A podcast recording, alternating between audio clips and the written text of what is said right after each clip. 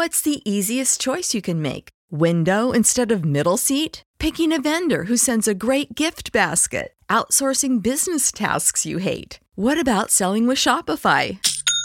Whether you're selling a little or a lot, Shopify helps you do your thing, however you cha-ching. Shopify is the global commerce platform that helps you sell at every stage of your business. From the launch your online shop stage to the first real life store stage, all the way to the did we just hit a million orders stage? Shopify's there to help you grow. Whether you're selling scented soap or offering outdoor outfits, Shopify helps you sell. Wherever and whatever you're selling, Shopify's got you covered. Sign up for a $1 per month trial period at shopify.com slash try. Go to shopify.com slash try now to grow your business, no matter what stage you're in. Shopify.com slash try.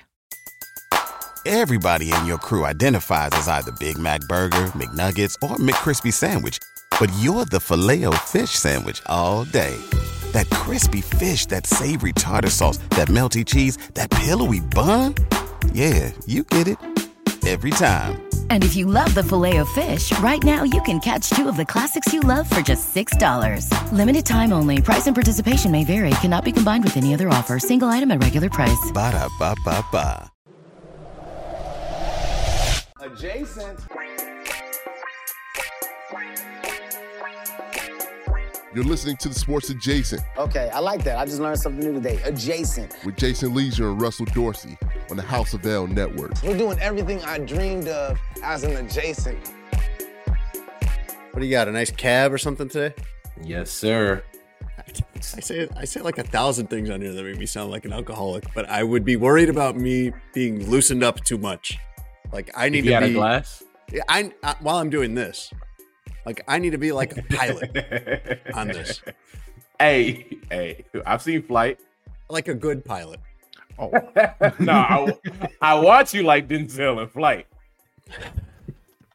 October 11th, 12th, 13th, and 14th, I drunk in excess. I'm drunk right now. That's a good movie. I don't think people like that movie, but I. Fantastic movie. Yeah, I haven't seen that movie. Oh, Campy, you and your lady Friday Yes. night after y'all go out and have mm-hmm. dinner and date night, come back to the crib, pour some wine and drink and watch Flight, All right. please. And then you we come back and then you tell us how you thought, what how th- you thought it is. Cool. Are there are there any movies that you guys know are bad? You know oh, this is not a good movie, but Mhm, you've watched it or it's like fun to watch if it's on again. I mean, I'm I think I'm older than both of you guys, but I'm thinking back to there was this movie called Sudden Death with Jean-Claude Van Damme where he was a hockey player trying to or maybe he wasn't a hockey player, I don't know.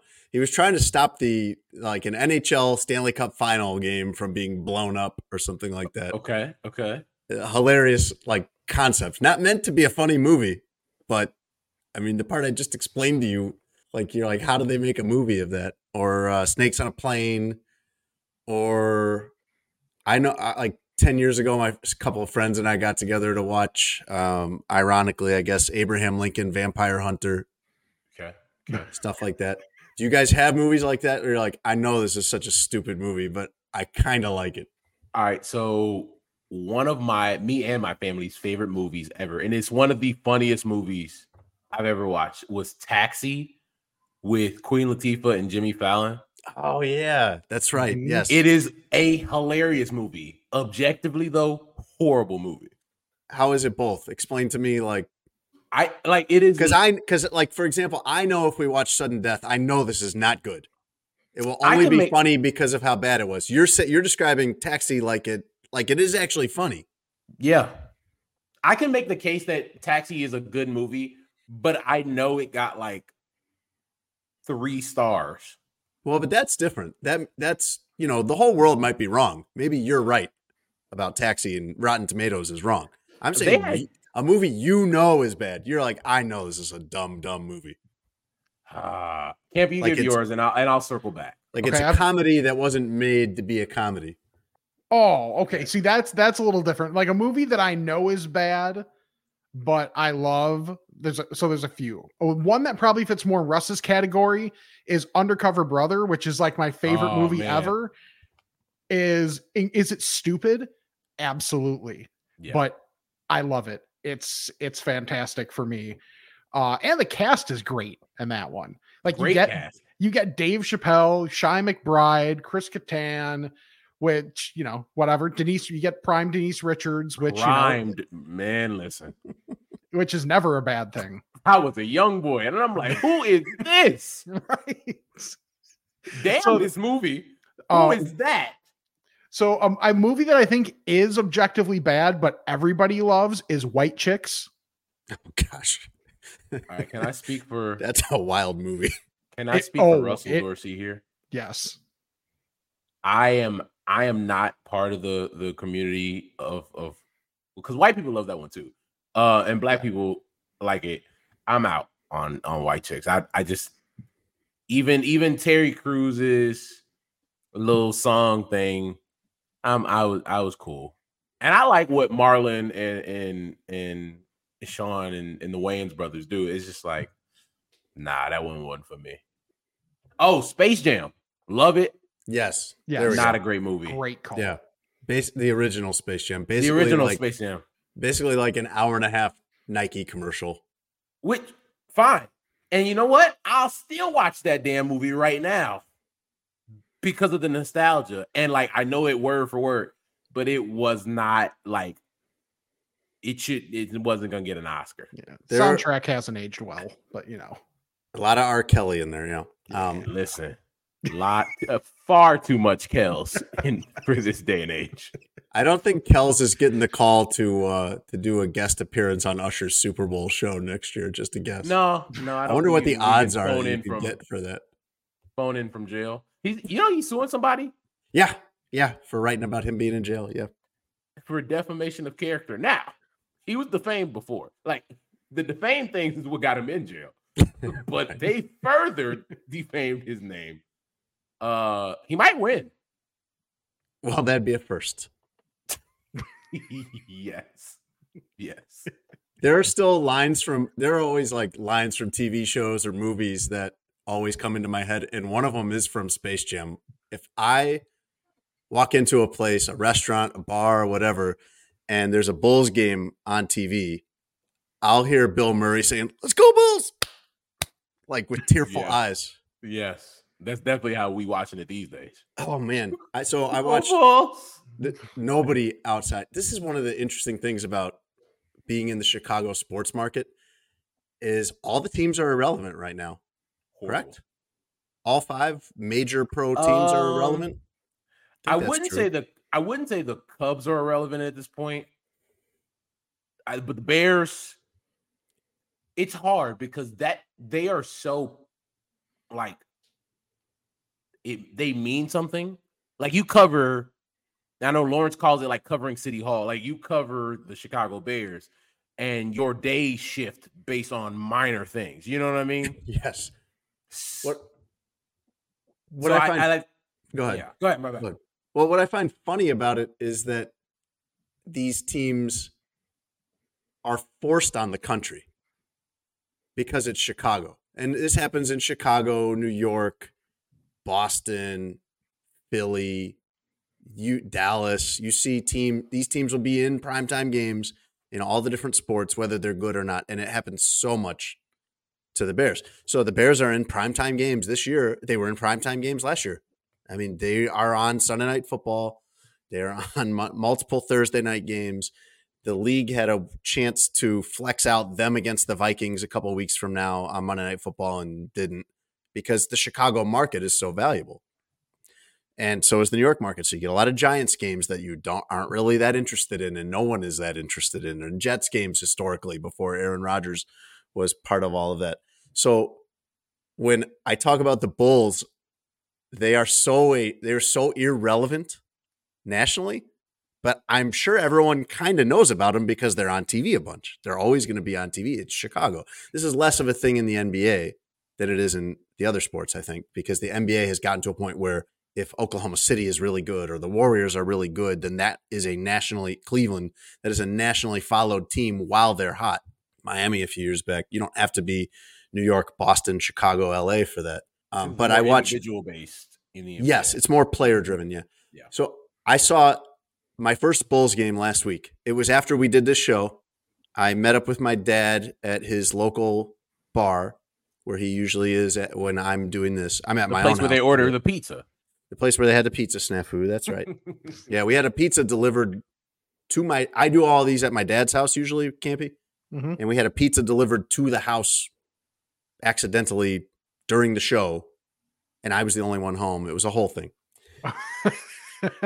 So I walk in and the Bulls are playing Phoenix, and it's toward the end of the game, and I'm thinking, well, this is amazing because Phoenix is good. I I don't think Booker was playing that night, but they still got Durant, they still got Beal. That's a good team, and the Bulls are Bulls are playing well against them, and the Bulls have the ball and the lead with about ten seconds left, and they turn it over. I think it was DeRozan. Am I thinking who was it that passed it right to Kevin Durant? And then Phoenix comes down and scores and wins the game. That's it. Just an epic collapse by the Bulls. Literally had it in hand. it's not great. They are incredibly irrelevant. Like the most irre- the most relevant thing they've done this season happened today, well, and yesterday when Shams said, "Hey, the Bulls and Zach LaVine are going to work on getting him out of town because this team sucks and he wants to be somewhere better." So, I mean, it's what it is. Like it's like you know what? Let's roll back this team that was a saltine cracker. Yeah. And you know what they I want? do. I want those like three little specks of salt that are on that that cracker again for this season. So let's just run it all back. And it's like, okay, you know what? Then we're going to improve a little bit, maybe with ancillary guys. 22nd on offense, 20th on defense, 22nd net rating. Oh, we're going to try and get guys that shoot more threes. 26th in threes taken instead of 30th last year. Well, we want to play a little bit quicker That's so up. you know can get easier offense. Uh they are they are 28th in uh, amount of possessions that are in transition. So everything So they, they, play said they slow. gonna They do- don't shoot threes. They they do nothing of what their plan was. right, and they're not efficient when they're in the half court, So which is what they do more often than not. Two years ago, I think me and collective Bulls observers. I'm not even. Gonna, I don't even like call myself a fan. I'm an observer at this point. Uh, said I don't know if Arturas Karnisovas and Marc Eversley know what the hell they're doing. And two years later, I'm like, yeah, Arturas Karnisovas and Marc Eversley definitely don't know what the hell they're doing because Yeah. we all saw it coming, right? Like Jason, you remember out here in this on the pod where I said you like when you see the fight break out before it happens. That's Yes. us with the Bulls, Yeah. where we knew it was going to be bad, yet they were like, nah, nah, nah, nah, it's gonna be fine. It's gonna be fine. We'll, They- we'll run they- it back. They in their best case scenario where Ball plays every game and never gets hurt and is an all star, they're a four seed. That was the big dream Yes, to be a four Yes. seed. Yes, Like that was it. That was it. I can't make people listen to uh to any more Bulls talk in case any of this ends up going in the show. But good because it's they- shitty. It's but this is what happens. This is our We hate it. export. It's this is dark what we're at four exporting o'clock, right now, though, The Russ. Bulls and the Bears are shitty. We're like we're, the, well, you know the, the Cubs are going to be on all these national games, whether they're good or not next year. Maybe they'll be good. I don't know. The Blackhawks are on TV all the time. Well, cause, cause, all right, let's let's talk about some one positive. thing. They have let's one talk thing. about some positive. But this one is what we're sending like out into the world. everybody else has though. Like okay, the, but, the this is what happens. Though. Jason, no, no, no, no, no, no, no. Wait, hold, hold, hold. We talk about all that Bulls bullshit. No pun intended. We're going to talk about some positive. They have a kid that was 17 like four months ago the That is Hawks. already like one the Blackhawks is one of one of the best players in the National Hockey League. Like the kid might score 35 goals this year. He's already leading the Hawks in points and goals. He leads rookies in both. Like he is must see TV. All right, you Oh, go. But he plays 20 minutes a game, doesn't he? I don't give two There's shits. a lot Jason of other Lieser. time you have to watch where there's nothing. Jason. It's you the don't I don't- Rockford Ice Hogs out there. Jason, you you're not you're not you're not getting it. They have like the thing you would want as a Bulls fan on the Hawks. Like they have like a Wemby Mhm. on the Hawks. But Like you need way, most- that's that is great. That's great. But you need way more than that to be a relevant team in that sport. Jason, because who the gives a guys damn? can't. The guys don't. They play were very they much. they didn't they they just had the Rockford Ice Hogs last year. So I don't I don't care. Also, as a Chicago resident, we have very few things to get excited about in Chicago sports. And I'm not a fan of I can't I'm not a fan of either baseball team as a reporter naturally. So like all I have is you tell me all anything I have to root for, and I put root in quotes, is the Bears and the Chicago Bulls. Kiss my ass. I'm gonna take. I'm gonna watch all the Connor Bedard I can over So- the next four months. So, in terms of mm. being relevant towards winning, the Cubs are the most relevant team in Chicago because of what they might do because of the manager they got. That's how low the bar is. They were two games over 500. One more Chicago sports note for you. Russ was talking Campy on this show before last season. So before the Bears went 3 and 14 and were the worst team in the NFL. He was saying the Lions had a better roster than the Bears. And I thought And the I dude that covers it, the dude that covers it laughed at me. Mhm. The, the, two Oh, dudes that a lot- covered it, him and people- Herb. A lot of people would have disagreed with you, and we were wrong. The Detroit Lions were nine and eight last year. They were a, a, just a sniff away from the playoffs. Um, now they're much better. Yes. The Lions were three wins just a couple of years ago, and then they went to nine and eight, and now they're running away with the division and possibly the, well, not the conference because they're not going to catch Philly, I don't think. But did you see this week Dan Campbell at a press conference talking about how his team needs to take the Bears seriously? He does not want his team to think this is just some joke game against the Bears, that they have to be focused. And I, I can't believe that that's where we're at two years after Where you it's said that. flipped. It's flipped. The Bears. Well, it's not like the. Bears were ever dominant and they could just steamroll the Lions, but it's like at least they had the Lions. I mean, you remember the week where Matt Nagy was rumored to be getting fired and then escapes Thanksgiving.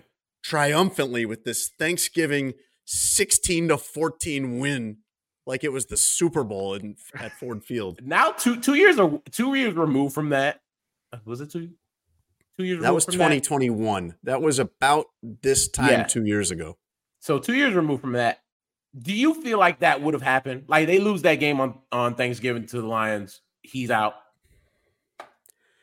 No, but I think that that report came from nowhere and had no journalistic sourcing and credibility to it whatsoever.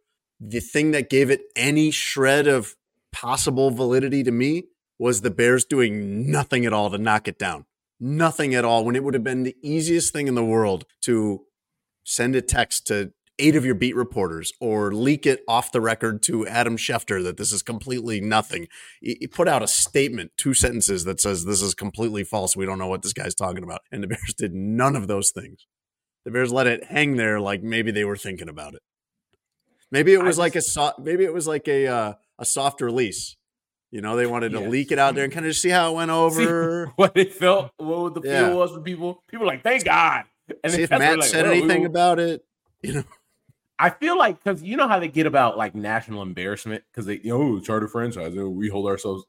I think had they lost that game, I think they may have.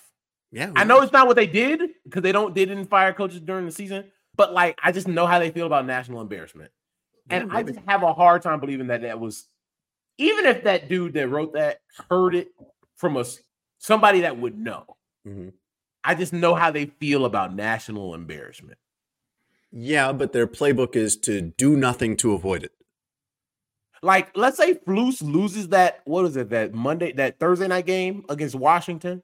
Coming off they, like, the, uh, steamroll? 0 and 4 and collapse against the Broncos. Yeah. Yes, like had they lost that on national TV, because we were all saying like, "Hey, this might be the funeral."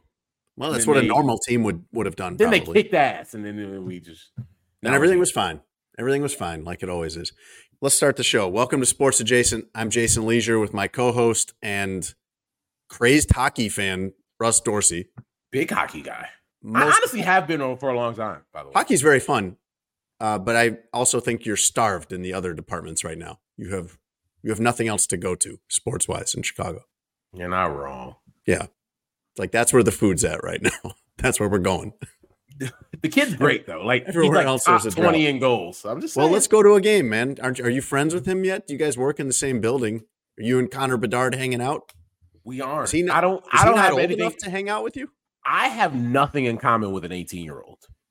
Okay. It's not that he's just 18. He was 17 like four months ago. Like Well, in the show the summertime, he was 17. You could be like an uncle to Connor Bedard, like I am to you, kind of teaching you things, helping you, you know, shepherding you like- into Wait a adulthood. minute, hold on. I think me and Connor Bedard's relationship. That's how I think of myself. Like friends. You, my relationship with you is more older brother, younger brother, not nephew to uncle. I have that relationship in Thanks. this business, right? Nephew to uncle, but not with you. Okay. Well, good. That makes me feel good and young. you you're old, but like you're my brother. Yeah. Like you're my man, hundred grand, and like like brotherly. Okay. I look at like, and he, I don't think he'd take offense to this. I look at Lawrence as like uncle. I don't think he takes like, offense to this as a dangerous way to start a sentence. I, I just don't think he would look at it that way. We'll way. find out. We will find out. Well, Lawrence Lawrence has a lot more on his experience. He knows a lot more. He knows a lot more. yes, I mean, he does. yes. Yeah. Good to have you in again, Campy. Good to be Are, here. are you enjoying your uh, your fill in role here for Tony Gill? I am. Good. Like, are you just saying that because you get money from it, or do you like it? I mean, that doesn't hurt, but I do enjoy getting to talk with you guys. Okay. Where are you doing this from? Is this from your bedroom? The office slash spare room. Okay. And what is the thing hanging behind you? It looks like some kind of some kind of artwork. Okay, so I got in trouble for calling it uh A for dream calling it a, a deconstructed mop. Mm. Okay. That wasn't that wasn't the most appreciated description in the world, Okay. but it's I, I literally don't know what else to call it. By it saying like- that, I know who put it in the room. yes, Yeah. it oh, you not got in trouble at home for that. I see. Yeah. Okay. See, when when I'm doing the uh the I'm Fat podcast, uh Sam was nice enough to get a little like banner made with the logo on it. So then I popped that off and put the I'm Fat podcast logo Okay. up behind it. But I figure that's not appropriate for here because we're not promoting my podcast on this show. Well, you can. It's okay. I mean, you just did. So yeah, I mean, you can you can put that up. That's fine. Okay. That can be part of your compensation package here. See, Campy, you said something great there because Jason and Tony don't understand that the things that are said on podcasts or done on podcasts can get you in trouble. Like they just think that we could just say whatever we want on here, especially Tone. Tone thinks like, hey, as long as it's here amongst There was us. a, well, I mean, there was a point in time where Tony literally said he could not he could not get canceled, I, which I was just, is about as problematic as it gets. I Yeah, low-key he's gonna wanted him to out get canceled. He want I wanted him to like get canceled just so we could play the the, the, the clip back. Right. I, kind of wanted that for a second. Now That'd be the got a clip. That'd be the clip they show on the news Yeah. when, Like, when now he got Deion a Miller's kid doing the news routes Yeah. and locally. Yeah. Yeah. Yeah. yeah. It, it's it's It'd be the great uh, promo for the show. It's the equivalent of the news thing where it said, uh, quote from man who was stabbed. And it says, What are you gonna do? Stab me? like that It's that's Tony I'm being canceled. Tone. My wife has had uh, for years wanted to hang this. I don't know what it is, some kind of naturey looking thing that's going to go above our bed, and she hasn't done it, and I'm not really that interested in doing it. Does it have like And- grass and stuff on it? It looks like seaweed. It looks like yellow seaweed to me, Mm-hmm, mm-hmm, mm-hmm, mm-hmm. and it sheds. It flakes all over the place. Ah, see, that's not No. good. And I, No. I'm Well, no, we've been leaving it laying around Ninety nine places. percent of things, but I, I'm with you on this one. I'm on your Well, we've been we've been leaving it laying around. It's been in the garage. It's been now. I moved it into the closet of our bedroom, thinking that would you know spark us to put it up. And years have gone by, and it hasn't. Um, not years. probably probably a solid two years, two to three, maybe. That thing's just been sitting around, not put up on the wall. And it's not that I even like don't want it on the wall. It's just that I I don't care if it ever makes it up onto the wall. And I do picture it raining down these yellow flakes of artificial seaweed or whatever it is down on our bed, which that doesn't that doesn't really excite me. Anyway, Sports Adjacent is brought to you by Sheets and Giggles. You can go to sheetsgiggles.com slash SA and get 23% off everything. And this is a great time to do it. Get your holiday gifts knocked out right now in November. You'll have amazing things to give your family and friends. The sheet set, silky smooth, 100% eucalyptus. We all love that. Uh, I got the pillow, and the pillow is phenomenal. The pillow is extremely comfortable. And one of the things I love about it is that it's adjustable. It's designed in a way that you can take out some of the stuffing and they give you a little drawstring bag to put it Oh, in. That's nice. And you can make it, eh, you know, however full or lumpy or whatever you want. You can you can make that pillow customized to however you like to sleep on it, and it's super comfortable. Highly recommend it. 23% off is an amazing deal. Go to sheetsgiggles.com slash SA, and that discount is applied automatically at checkout. Sports Adjacent is also brought to you by BetMGM. You can go to betmgm.com or download the BetMGM app and get this offer with our promo code adjacent1000. Your first bet gets paid back in free future betting credits if you don't win up to $1,500. So you can go on there and bet on, you know, hockey game like Russ is talking about, or basketball game, the in season tournaments going, football on Saturdays and Sundays. Pick a game, pick any game you want, and you place a bet on it. And if you win, awesome. If you don't, they pay you back in free future betting credits up to $1,500 so you can give it another shot. Just go to BetMGM, use our promo code adjacent1000. BetMGM, the king of sportsbooks. Everybody in your crew identifies as either Big Mac Burger, McNuggets, or McCrispy Sandwich. But you're the filet fish Sandwich all day. That crispy fish, that savory tartar sauce, that melty cheese, that pillowy bun. Yeah, you get it. Every time. And if you love the filet of fish, right now you can catch two of the classics you love for just $6. Limited time only. Price and participation may vary. Cannot be combined with any other offer. Single item at regular price. Ba-da-ba-ba-ba. Campy, do you have a plot description for sudden death now? I do. This Jean is- Claude Van Damme. I might not be filling my role as Tony because I got this from the very reliable source of IMDb. IMDb or Wikipedia will do. I just want everyone who doesn't know what this movie is. This movie came out before Russ was born, I believe. And I- 1995. ah, What- was, what year uh, before, What, I ye- think? what, what, when in 1995? Uh, Exact date, if Campy. it says When was the big release date. at the okay at the Chinese theater in LA? When did they have the big event for this movie? release date? December 22nd, 1995. I Wow. was one. There you go. How about that? So the the one sentence plot description. Yeah, that'll work. A former fireman takes on a group of terrorists holding the vice president and others hostage during the seventh game of the NHL Stanley Cup Finals. The thing is, they put the S on there. It's supposed They to be put the S on. Final. Yeah. the Come on, people hate. IMDb. Who was playing in that fake Stanley Cup final? It was it was the Steelers, I think, because it was set in Pittsburgh. I mean, the Penguins, because it was set, set in Pittsburgh. Was it Penguins Blackhawks? Where is it? Penguins and Blackhawks. An epic Stanley Cup final in which the vice president was saved by Mm. Jean Claude Van Damme. See, Russ, you could tell by the description that's not a good movie. It's not a comedy at all. This isn't like Well, it starring Will be. Ferrell or something Shouldn't like be. that, or, or Jim Carrey, you know, shows Right. up as Ace Ventura to save the hockey game Right. and the vice president. This is an action thriller that, if you watched it, is um, inadvertently funny. Is Ace Ventura the best Jim Carrey character? Uh, well, it's Ace Ventura, the uh, the Mask. I'm partial never- to Fletcher Reede and Liar Liar. I never Okay. got the Jim Carrey hype personally. Well, you were too young. Nah, like Well, because his Mask- heyday was you were too you were too little. I think during his heyday, I was the perfect age. I was ten That or doesn't- twelve. well, I've watched all the movies and I'm still like, yeah. Well, one I don't think comedy transfers very well from one time to the next. I disagree because there's a lot of movies from that time period that I find very funny. Really? Okay. Yeah, like people like Adam Sandler, and I'm kind of like, yeah, Well, when I watch any of that now, I don't think it's funny. But when I was 10 or 12, you know, watching Jim Carrey make his butt talk or Adam Sandler taking uh, pitching machine shots off his groin, that's hilarious when I was 10, 12, 14. But yeah, if I watch that stuff now, I don't think it's funny. Yeah, I've grown up. You know what I watched the other day? Uh, my wife and kids are not home. They've been out of town in Arizona for the last several days. So I've had the TV to myself and I don't have to worry about butt little naked with the kids. cereal. a little of that. Uh, but I watched Office Space, which is a cult classic, and that movie holds up. That movie's still funny to me. Office. Who's in it? Not a lot of super famous people, but Jennifer Aniston is in it. Mhm. Okay. It's a name. It's a name. Yeah.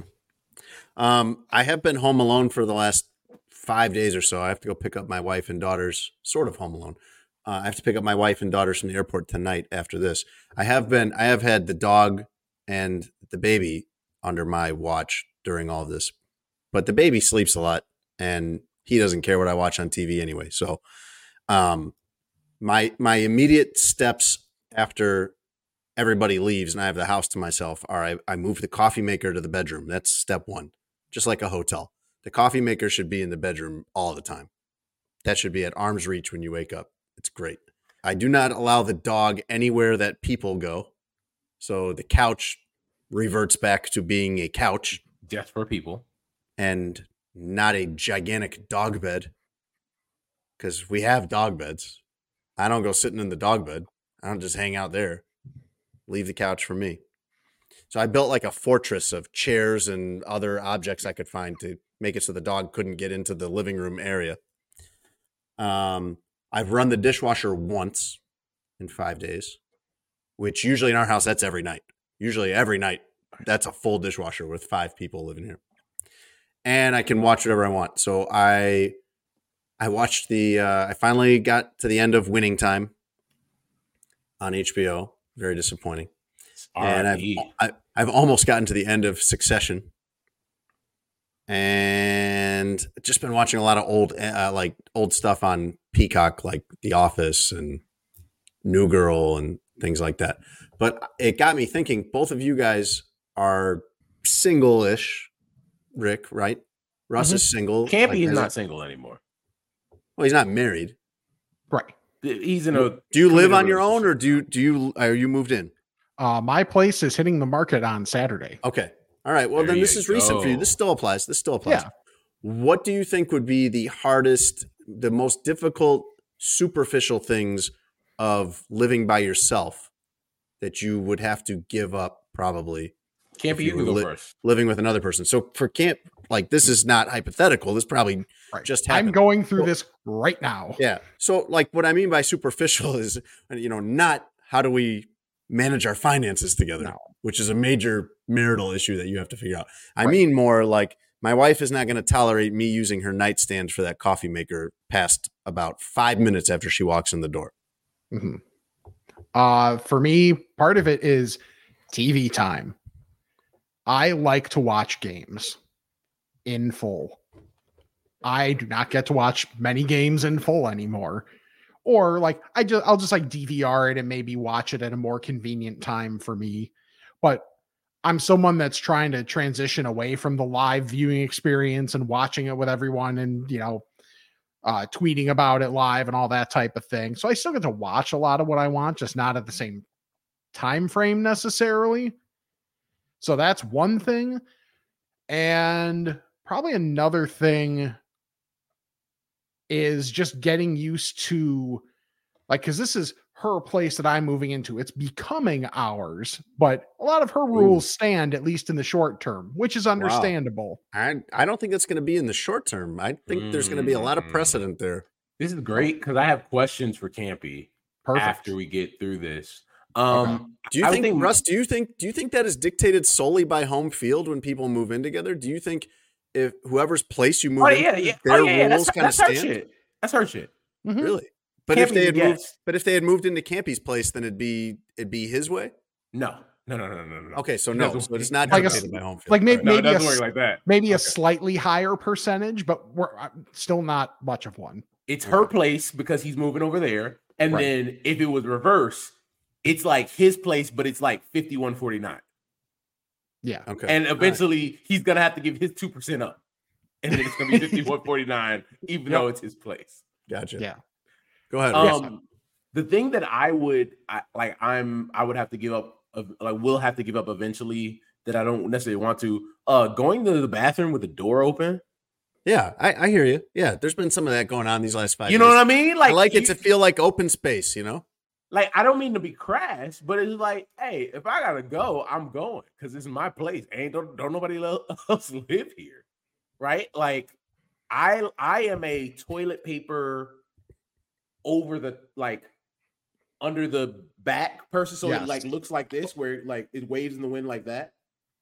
I don't like it over the top where it's Oh, facing you like this. Wow, no, that's the Oh, right no, way. I I was know. confused by your hand motions. I know. I thought at first you were not a serial killer, but now I'm highly concerned. So like if this uh tube of lotion is the roll, I like Yeah. the paper to be like under here. Oh Yeah. no.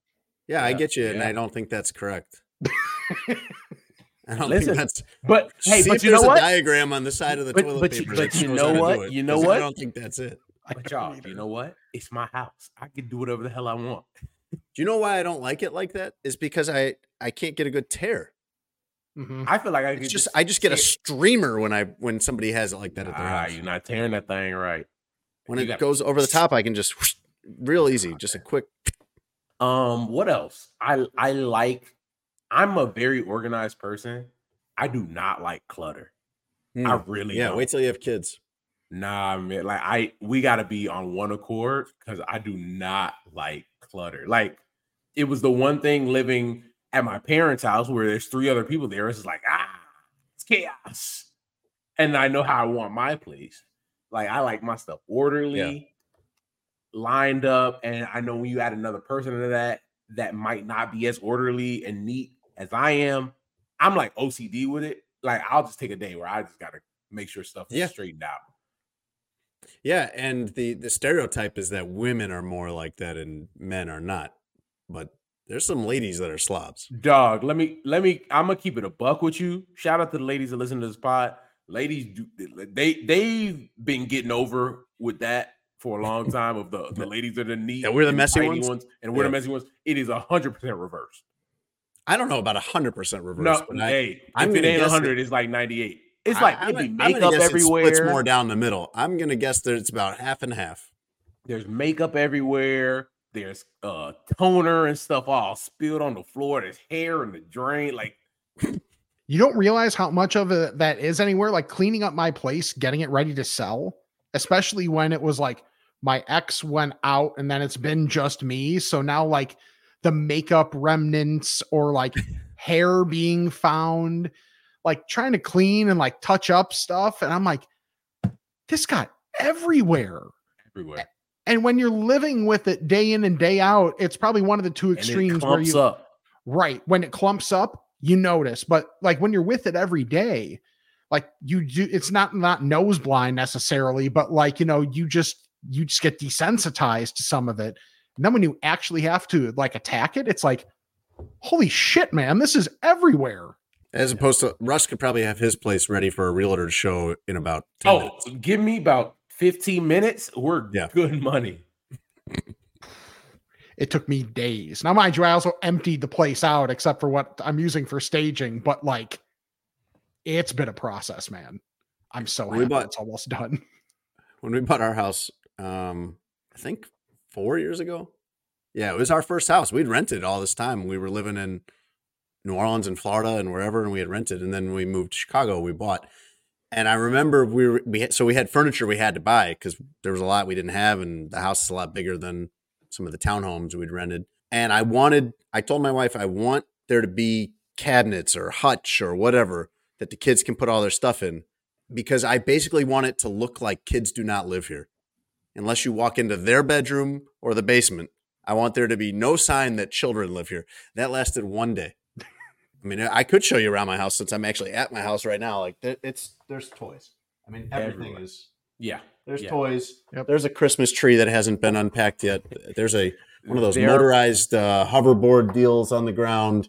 And this is not a particularly messy day. This is just a normal Wednesday. There are people who do not pay bills that live in your home. Yes. Yeah. Where do you guys fall on the when the Christmas tree should go up conversation? Since this is like prime time frame for when people it seems like are putting up their Christmas trees. How'd you grow I up, love- Russ?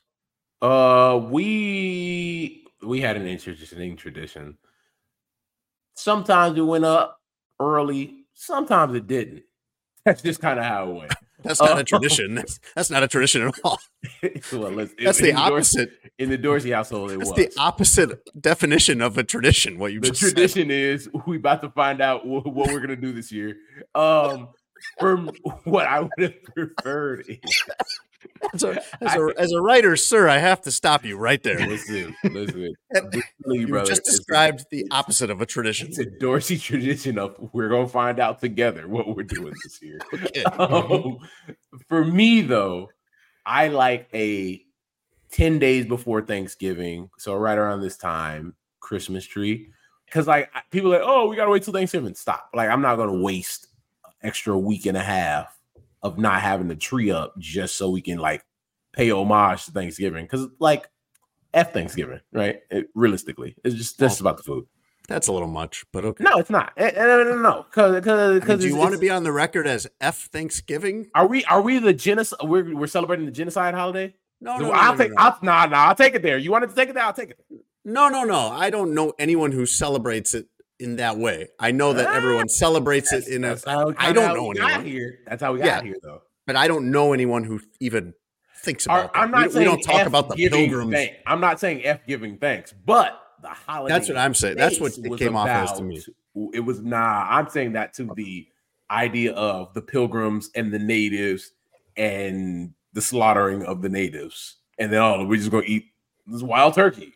Yeah, Like, we don't no. raise a glass to that at our Thanksgiving meals. We, we don't dress to as the pilgrims. settlers. It's become just a cultural holiday where everyone gets together for a meal, and you get. I'm Thursday being mostly Friday off. facetious. Yes, like I I'm all about just having the Christmas tree. I love Christmas. I think it's great, uh, and it's something nice about having the lit tree. This is my problem though. I think I went too. I I got too uh cavalier with my choice of Christmas tree last year. So my Christmas tree is in my office right now, and I have floor to ceiling windows. And I said, Mhm. nah, I gotta have the big ass tree that goes from the the, the baseboards up to damn near the top of my window. Yeah, Rockefeller Center, baby. And it's really hard to like get that thing up. And I did it by myself last Yo. year, and it took a good thank you. Thank you, Jason. good good job by you. It No, took you me a good that. it took me a good five hours to put the ornaments and everything and get it straightened out. But like I think I gotta buy a different tree this year because I'm not getting up on the ladder. Like, it's just too much, man. Yeah, I don't blame you for that. I, I remember the artificial tree we had when we were kids. You had to put in each branch on each Mhm. row for probably the first three or four rows. And then the top half of the tree was all just one piece. You just, Mhm, so that's mhm, easy. mhm. Is that not how they make them now? No, still, they still make them like that. Okay. We've been getting real trees for the last however many years because it's just it's one of my acts of rebellion, I guess, that I do now because whatever we didn't get to have when I was a kid, Now you gotta do it. now I'm doing it. So like real Um, cereal. Yeah, not the not the Piggly Wiggly brand, right? Yeah, and not the artificial tree. We go and buy real tree, like you know, real uh, Americans. Even though I don't think that that's that popular of an industry. But what happens a lot of times is, for me, that holidays are very tricky time wise. Thanksgiving and Christmas because they fall during the season, and during the football season, and that's my job is covering the foot, um, covering NFL, and the football schedule does not change for holidays. The pr- I'm not talking about game days. The practice schedule does not change for holidays. If Christmas is on a Wednesday, then there then there's practice on Christmas. And Thanksgiving is always going to be on a Thursday, so there's always a game or a practice on that day. So I end up having a hard time finding time to when can we all go? When can the whole family go together to Home Depot or wherever and get a Christmas tree and then bring it home, put it up, decorate it, all those things. So there's definitely been times, Russ, where that doesn't happen till December 15th or something like that. And we have a Christmas tree up for basically two weeks. So that's closer to the Dorsey tradition. Well, when I was a kid, of just whatever happens, happens. Yes. like, hey, you're, we put it up. you're, you're doubling down on that being a tradition. We put huh? it up three month, three weeks before. We put it up the day before. Like it's happened both ways. My mom was rigidly against putting the Christmas tree up before Thanksgiving. She was offended by the idea, and maybe still is. I don't know. I haven't asked her about this recently. By the idea that Christmas would just kind of elbow Thanksgiving out of the way because Thanksgiving is a great family holiday. And uh, I just don't think I see it that way anymore.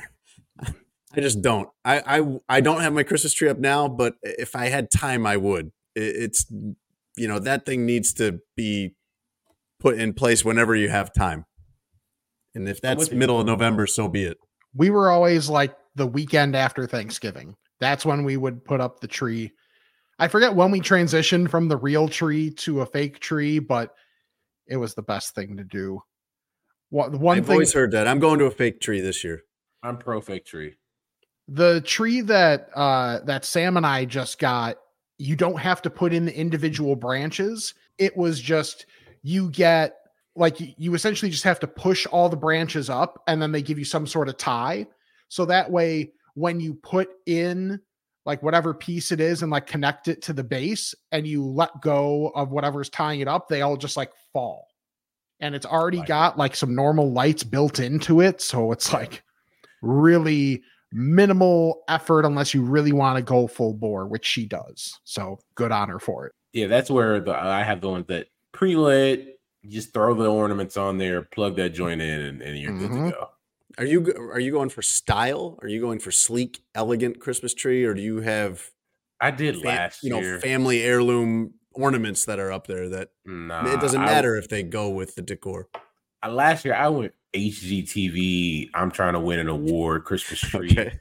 And if you can tell by my voice, I I just I I can't, dog. Like You look like it wore you out. Yeah. dude, it took me five six hours to do the whole thing by myself, but didn't have any help. And it's just like it gets it get dangerous when you're trying to to put up a nine foot tree by yourself and put a star on top of that thing. And how many people actually see it too outside of Well, yourself? at Russ's that's- house. I don't see. I'm, I'm So glad my you family saw down. it, ass. My family saw it, so that's three, right? I had I had uh friends over to host, so that's about ten, and then you know one or two, give or take. Spectators. All right. I don't know if they were just spectating. I do want to talk about Deshaun Watson. And my leadoff question to you on this, Russ, is Okay. where do you fall on the spectrum of I don't ever want to see anybody get an injury? And on the other end of the spectrum, the Browns, I I don't necessarily mind the Browns getting what they deserve here. I just I remember all the things the Browns did when they signed that man, and uh from the ownership group on down, they've paid him ninety, a little bit over ninety million dollars to play twelve games, all guaranteed. And it's and it's wild because they actually have a decent team this year, but They have like, a great defense. their defense is great, and now they're gonna have to ride that de- defense because they got my man DTR quarterback in that thing, and, and DTR. I mean, he's a rookie, but he not there yet, and so sorry, Cleveland fans. I don't really know what you can expect down the stretch here. I remember when they made that move, thinking I would, as they get a star quarterback, the quarterback that the Bears should have drafted. Everybody talks about Mahomes. Watson was the really obvious star in that draft class, even though he went third among the quarterbacks. I think he went 12th. When Cleveland made that trade for him, that was right around, if I remember right, when the Bears were trying really hard to trade similar package for Russell Wilson. Mm-hmm. And I remember thinking, I would rather be the Bears. I would rather be this team that everybody laughs at because they can't get the quarterback right. That every time they play Monday Night Football, they're going to show you the graphic of the 50 quarterbacks that have started for them in the last, I don't know, six years or whatever it is. I would rather be that than the Browns. I would rather be kind of this inept laughing stock than as diabolical as the Browns to sell your soul for that when the owner, the GM, the head coach, and who knows who, else in that organization, all of them married, all of them have at least one daughter. Good luck to you when the children are old enough to use Google. Those questions are going to be a lot tougher than anything you're facing in a press conference. So to see them give up three first round picks, which they haven't even finished paying that off yet. Houston still gets a first round pick next year from them. And Houston's got a quarterback. And what is it, 250, 230 million dollars or something Mhm. like that, all guaranteed. A, a ludicrous, 252, I believe. ludicrous contract. That was the first. That was the first. Kirk Cousins was getting these little, I want to say little, but like three years, 81 million, all guaranteed. Nobody had done quarter bill fully guaranteed.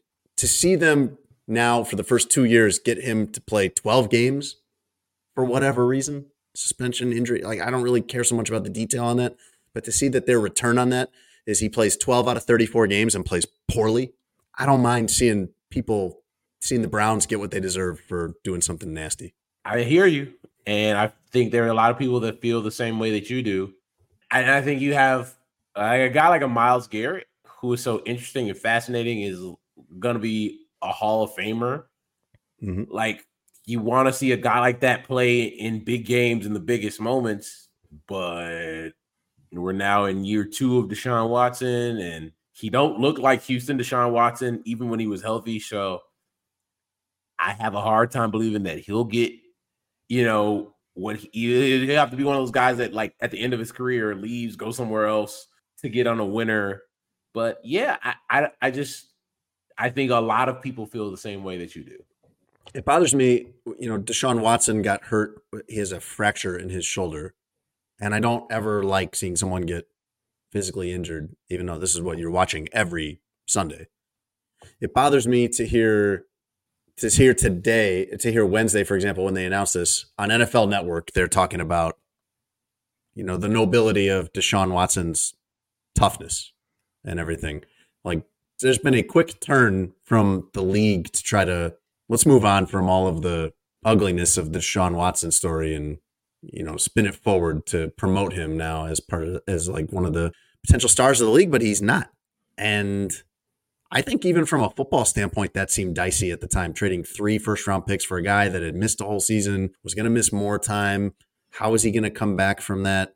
Like I said, he hasn't looked good when he has played. And they gave him this contract, not only fully guaranteed, but set up in a way to circumvent the suspension to where it was favorable toward him. And now he's on their million dollar base salary the year Yeah. of the suspension. million dollar base salary with a $44 million signing bonus or something.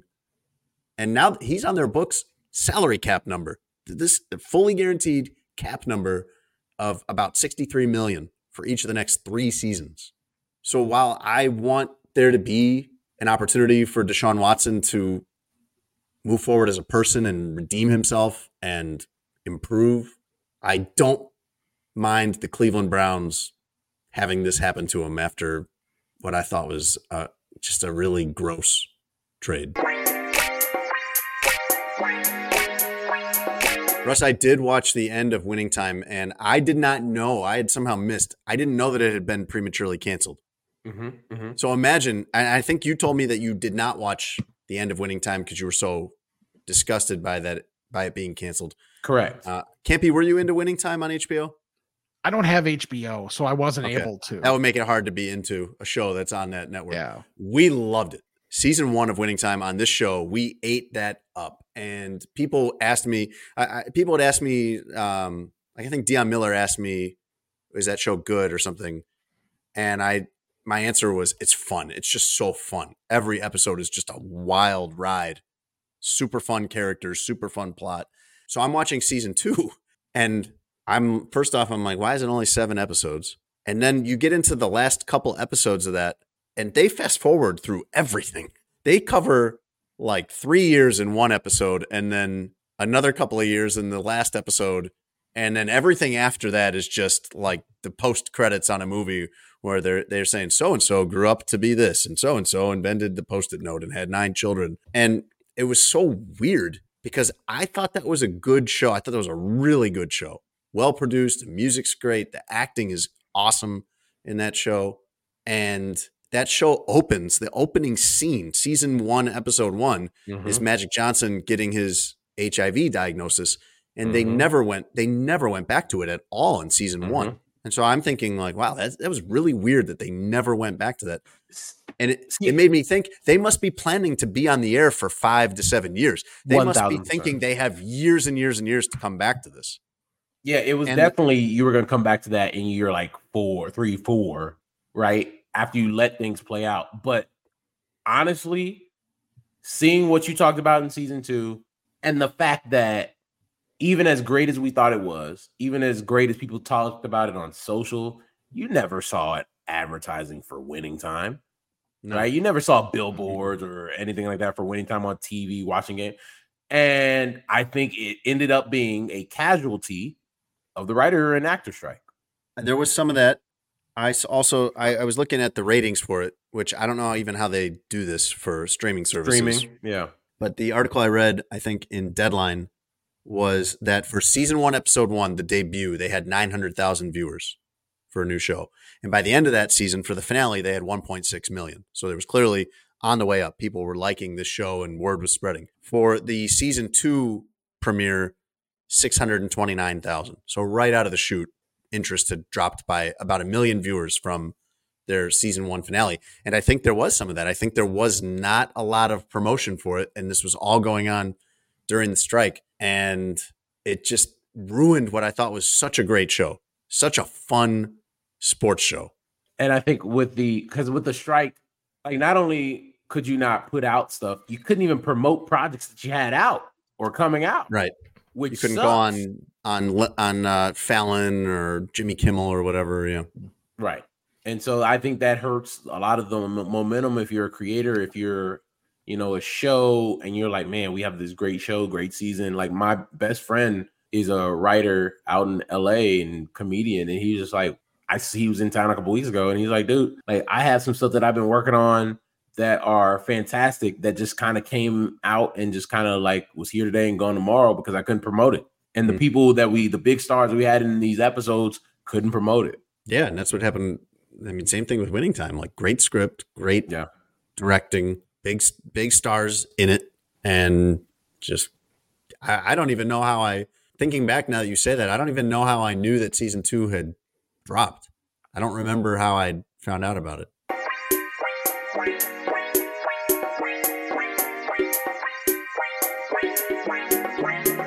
Russ, let's do the news next. All right. Draymond Green is back in the news. I'm sure I'm sure you saw the video of this. But if by some chance you didn't, Lakers, Timberwolves, the NBA's glorious new in-season tournament. This is opening minute of the game, I want to say. Is that right? Can't be. Two, two Second minutes minute. in. Two, minutes, in. Okay. Zero zero game, by the way. So Jaden McDaniels of Minnesota and Klay Thompson kind of get into it at center court. It looks like McDaniels is the one starting this, and he's ripping Klay Thompson's jersey apart, and Klay's going back at him then. And as Rudy Gobert comes into the fray to do, I don't know what, maybe separate things, maybe It looked like he was attempting to peacemake and like Yeah, just don't know. separate the two dudes. that's plausible. Draymond was not about that. Draymond came flying in, got Gobert from behind in a headlock, and just started dragging him around the court. You see Gobert's eyes kind of rolling around a little bit. I was worried, you know, is he going to pass out? And he ends up, Draymond ends up kind of, I don't want to say dragging him because he was still on his feet, but kind of working him over toward, he still got him in the headlock from behind toward the Warriors bench. And you see Steve Kerr running out on the floor and trying to get, just trying everything. Draymond, Draymond, Draymond, stop. And he doesn't. And Draymond, because that's egregious and because he has this epic history of inappropriate behavior on the court, he got suspended five games Wednesday. That's going to cost him about $700,000. I don't understand why they keep tolerating Draymond Green. I don't understand why he's back on a four year, $100 million contract. I just don't see how he could possibly be that important to what they do. I I'm with you. Like in one, in no other profession or workspace can you choke the shit out of somebody at your job and one, keep your job, and two, not go to jail. Um, he choked Rudy Gobert for a long time. Like that was a long time in a chokehold for a strong dude. Rudy And said like- he's not very good at choking because it didn't really have that much of an effect. It wasn't worried he was going to pass right. out. Rudy said if he was better at choking, then that would have. To me, I think uglier. Rudy. I think Rudy should have like fake passed out. If you fake pass flopped. out, That think would be the it. ultimate flop. Think about it. You fake pass out. Draymond's done for the year.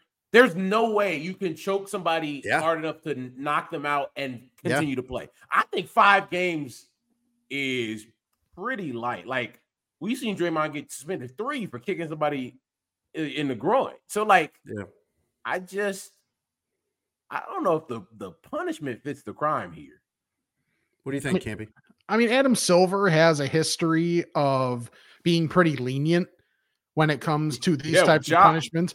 Yeah, he is very much the opposite of David Stern. Like where David Stern was like, "Oh, you you blinked in my general direction. There's three games." And you might lose one on appeal. Like that's thing is who knows what happens with appeal on this if he decides to appeal it.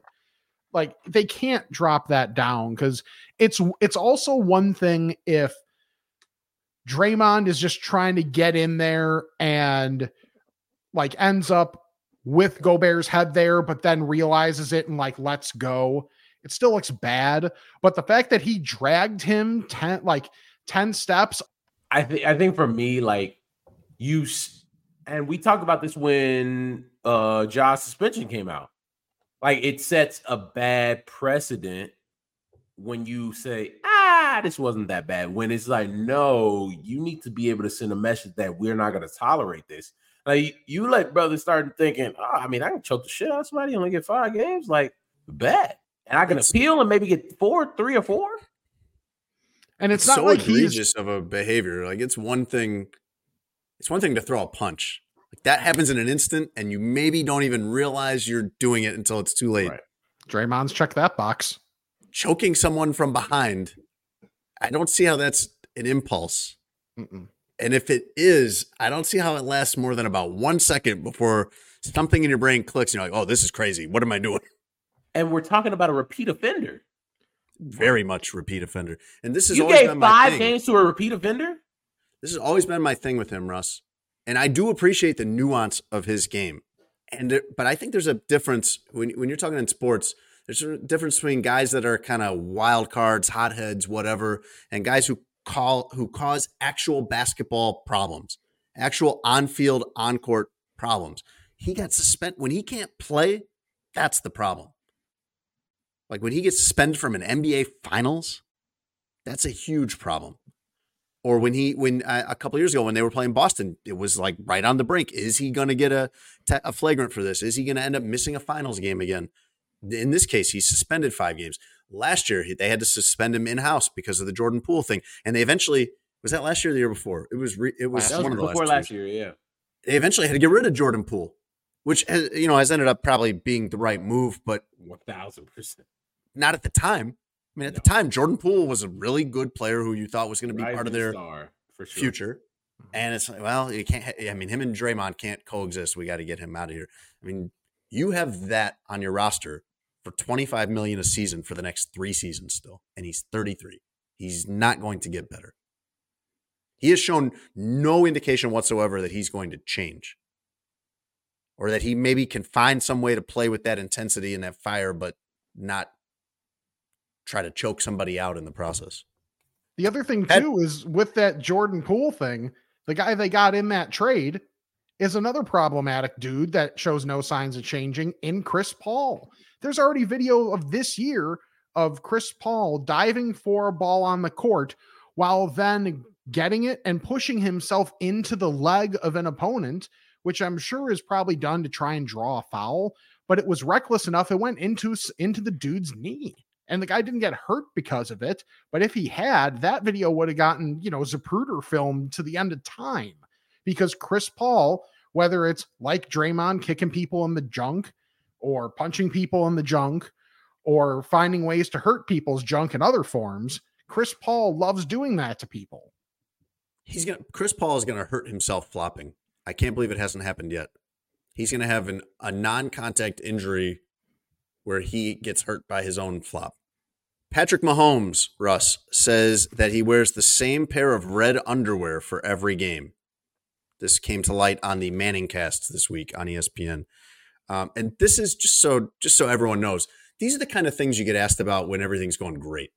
When you're the Chiefs, you get questions about what kind of underwear do you wear and what draws you wear, and what's Travis Kelce and Taylor Swift doing. And when you're the Bears, the questions are more like who's getting fired next. Why do y'all suck? Yeah. Why is everything so bad? Which one of you is going to be fired next? Different atmosphere. And I know this from personal experience. When I covered the Heat, we were we were doing all these interesting off court, you know, Gabrielle Union stories and things like Ooh, that. It LeBron all... riding his bike to the game. Yeah, exactly. Yeah, that's that's what the that that's what the, that's what the media coverage is like when things are going well. Uh, Mahomes says that he's been wearing these since his first season. They were a gift from his wife, and that he washes them occasionally. that he does not wash them, you know, after a great game because he's superstitious and he thinks that those nasty drawers are going to help him on the next one. Eli Manning had a very interesting follow up question to Mahomes on this about was it is, is it a thong or a G string? That was his actual question. And Mahomes either didn't hear him or pretended not to hear him and just kept going on and on about the lucky red underwear. So we don't know. See, when this story was told to me earlier today, I thought it was like Michael Jordan, where he wore the North Carolina shorts, but they were washed after every game. This brother saying he don't wash them after good games. That's crazy. Yeah, I agree. It'd, it'd be okay if you had like a lucky pair of underwear that you were gonna that they were clean, and he's only wears them on game day. So what? He's been in the league five years. He's probably played a hundred games. I mean, you could wear a pair of underwear a hundred times and they're He's clean a every time. football That's fine. player. Sorry, Pat, but that's hell no. I think his wife should let him off the hook. His wife needs to intervene and be like, "I know I got you those as a gift and they're sentimental, but you you don't have to." Please wash. Keep- You're you're still gonna be Pat Mahomes when you wash them. Yeah, like we're good if you wash your underwear. That's fine. Uh, Robert F. Kennedy Jr. is running for president as an independent, and I, he was recently photographed on an American Airlines flight barefoot. Mm, yeah. And uh, is being barefoot on the plane or at the airport a, a TikTok trend or something, or is this something people have always been doing and we just didn't know until now? you know those nasty people. I I should sent y'all that photo when I was coming back from uh I know. from Seattle where that lady That's- had her crusty feet on the thing. And first, was- That's why this was on my radar. He was walking barefoot. There's a photo of him doing this on an American Airlines flight. This isn't a private jet. And the floor looks dirty. It looks like there's crud on the floor, like food and stuff. And not only that, Russ, is he not only is he walking down the aisle of the airplane barefooted, but he's walking to the bathroom. I can't fathom walking barefoot into a bathroom that's not in my house. And even then, I don't want to walk barefoot into the one bathroom in my house that my kids use. somebody who does that shouldn't be president. Agreed. Um, he tells TMZ in a video that it was, quote, inexcusable and he won't do it again. But then the camera zooms out and he's at an airport sitting there barefoot. So I guess this is going to be a thing. I, I just don't get this behavior. I don't get why anyone would want to do this. If you're going to the No, there's You no, almost there's no get- answer here, Campy. Yeah. I I know, but like, is this like a Moises Alou situation when you're going to the bathroom barefoot? Like, what are we doing here? That's where I'm I- at. Like I, I don't I don't really know what you're going for. Like what's a successful trip? You don't pee on your feet. You don't get I- I- feces on your you feet. do? I just don't know how that possibly is a good feeling to be walking barefoot in an No. airport or an airplane. I love not having shoes on, but I've never thought, you know what? I'm gonna take my shoes off. Not only in this plane, but uh in the bathroom, in an airplane. That's that's what I'm saying. Let's say it was completely acceptable and Mhm. no one would put a picture of you on Twitter for it. No one would make funny. I wouldn't be on here being like, "Russ, what are you doing?" It was totally okay. I st- I wouldn't want to. I don't understand wanting to do that. Finally, Russ, speaking of planes, a cargo plane. So not carrying any passengers, but some important goods, going from JFK to Belgium. It's about a 7-hour flight made it only to Boston before it had to turn around. Within 30 minutes of leaving JFK in New York, a horse that was in the cargo area got loose from its stall. So they have to they're they're going if you can kind of picture New England, the Northeast. They're going out of JFK, they're going up along the coast toward Boston and they radio in 30 minutes into this flight to Boston Air Traffic Control uh, that we're the plane's fine, but there's a horse loose in the cargo hold and we can't keep flying. We need to turn around. So here's the call. They, they all of this stuff is public record. All of this stuff is Mhm. recorded and available to us. Here is the call to air traffic control. This is from Air Atlanta Icelandic. That's the cargo company transporting this. Quote, we have live animal horse on board the airplane, and the horse managed to escape the stall. We don't have a problem flying wise, but we need to return back to New York. We can't get the horse secured. So they turned. They had to end up dumping 20 tons of fuel over the ocean as part of the shortened flight. I don't know why that's the case. Something to do with weight. Not a scientist. But if this horse got loose 30 minutes into the flight, uh, a what was the horse do like what experience must that have been for the horse? And the horse stayed loose the entire time. So this horse was loose in a cargo area with no one around.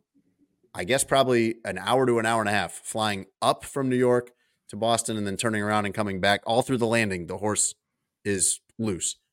But whose job was it to lock up the horse stall? That doesn't seem very complicated. I've never flown an airplane with a horse on it but i've locked a door before My gut is just like the flight from Boston to New York isn't. No, no, no. The flight was from the flight was intended to be from JFK to Belgium. Oh, It's a seven hour flight. They made it only to Boston before they're like, uh, you know, what's the sound of hooves going on in the, the Right. undercarriage of the plane? Okay, okay, makes sense now. Got it. Yeah. No, somebody forgot. Yeah, Somebody somebody, forgot- did just hit, someone the, just- hit the the lock. Someone just didn't lock the stall, I'm sure. And And should we really have horses in the bottom of airplanes for that long? Like to Belgium? yeah, for seven hours. Yeah. It's a good question. I mean, isn't that how a lot of the racehorses get over for like the Triple Crown races and stuff? They're not. It might be. Yeah, it might be. It doesn't sound fun for the horse. No. Not at all. But I I just like imagine the inconvenience of you're go, you're about to go on a seven and a half hour flight, and you waste the first hour to two hours just um, ascending and then dumping fuel and then turning around and coming back, all because somebody forgot to lock the horse stall in the cargo hold. Horse on a plane. That's the news. Horse on a plane, probably a worse movie than Snakes on a Plane. Also bad movie, but Samuel. Also- Jackson's in there. also, also bad movie. Yes. Samuel L. Jackson's in there, so Enough is enough. That's the best. I'm line. tired of these motherfucking snakes on this motherfucking plane. One of the most That's famous lines in movie history, to be honest with you, even for a horrible movie. He has another line. His line in Jurassic Park, I say it all the time if I have my kids in the car and I like speed through a yellow light or take a really hard turn. I always say, I, I say it without even thinking it. I just say, hold on to your butts. And the kids don't even get it. They don't know what that's from. Samuel Jackson, great actor. Um, we'd like to thank everybody for listening to this week's episode of Sports Adjacent. As always, go to sheetsgiggles.com forward slash SA to get the best sheets on the market. The sheet set, get the flannel sheets. They got the pillow that Jason is raving about lately. And and, and Jason seems like a guy that if he doesn't get good sleep with a good pillow, he's gonna be cranky. So we don't want You're exactly right. I, hey, I am too. Bad pillow is, is bad, bad for business. Sheetsgiggles.com forward slash SA. Use promo code SPORTS. That is promo code SPORTS for 23% off your next purchase. We are also brought to you by BetMGM. You can place any bet and get $1,500 back in free betting credit if you don't win your bet by using promo code adjacent1000. That is adjacent 1000. BetMGM, the king of sportsbooks. Jason, anything for what the fine folks go? I would prefer people not bring animals on planes. But if you do, please lock the enclosure and keep your shoes on. Definitely yes to the second one. And we will catch you guys next week. Thanks for listening to Sports Adjacent with Jason Lieser and Russell Dorsey. Be sure to download, subscribe, and give the podcast five stars. You can check out the latest episode of Sports Adjacent on all digital streaming platforms. I'm very much adjacent. For a couple hours, I thought I was hood. But then all that happened, I was like, you know what, James? You adjacent to the mother. Everybody in your crew identifies as either Big Mac Burger, McNuggets, or McCrispy Sandwich. But you're the filet fish Sandwich all day. That crispy fish, that savory tartar sauce, that melty cheese, that pillowy bun. Yeah, you get it. Every time. And if you love the filet of fish, right now you can catch two of the classics you love for just $6. Limited time only. Price and participation may vary. Cannot be combined with any other offer. Single item at regular price. Ba-da-ba-ba-ba.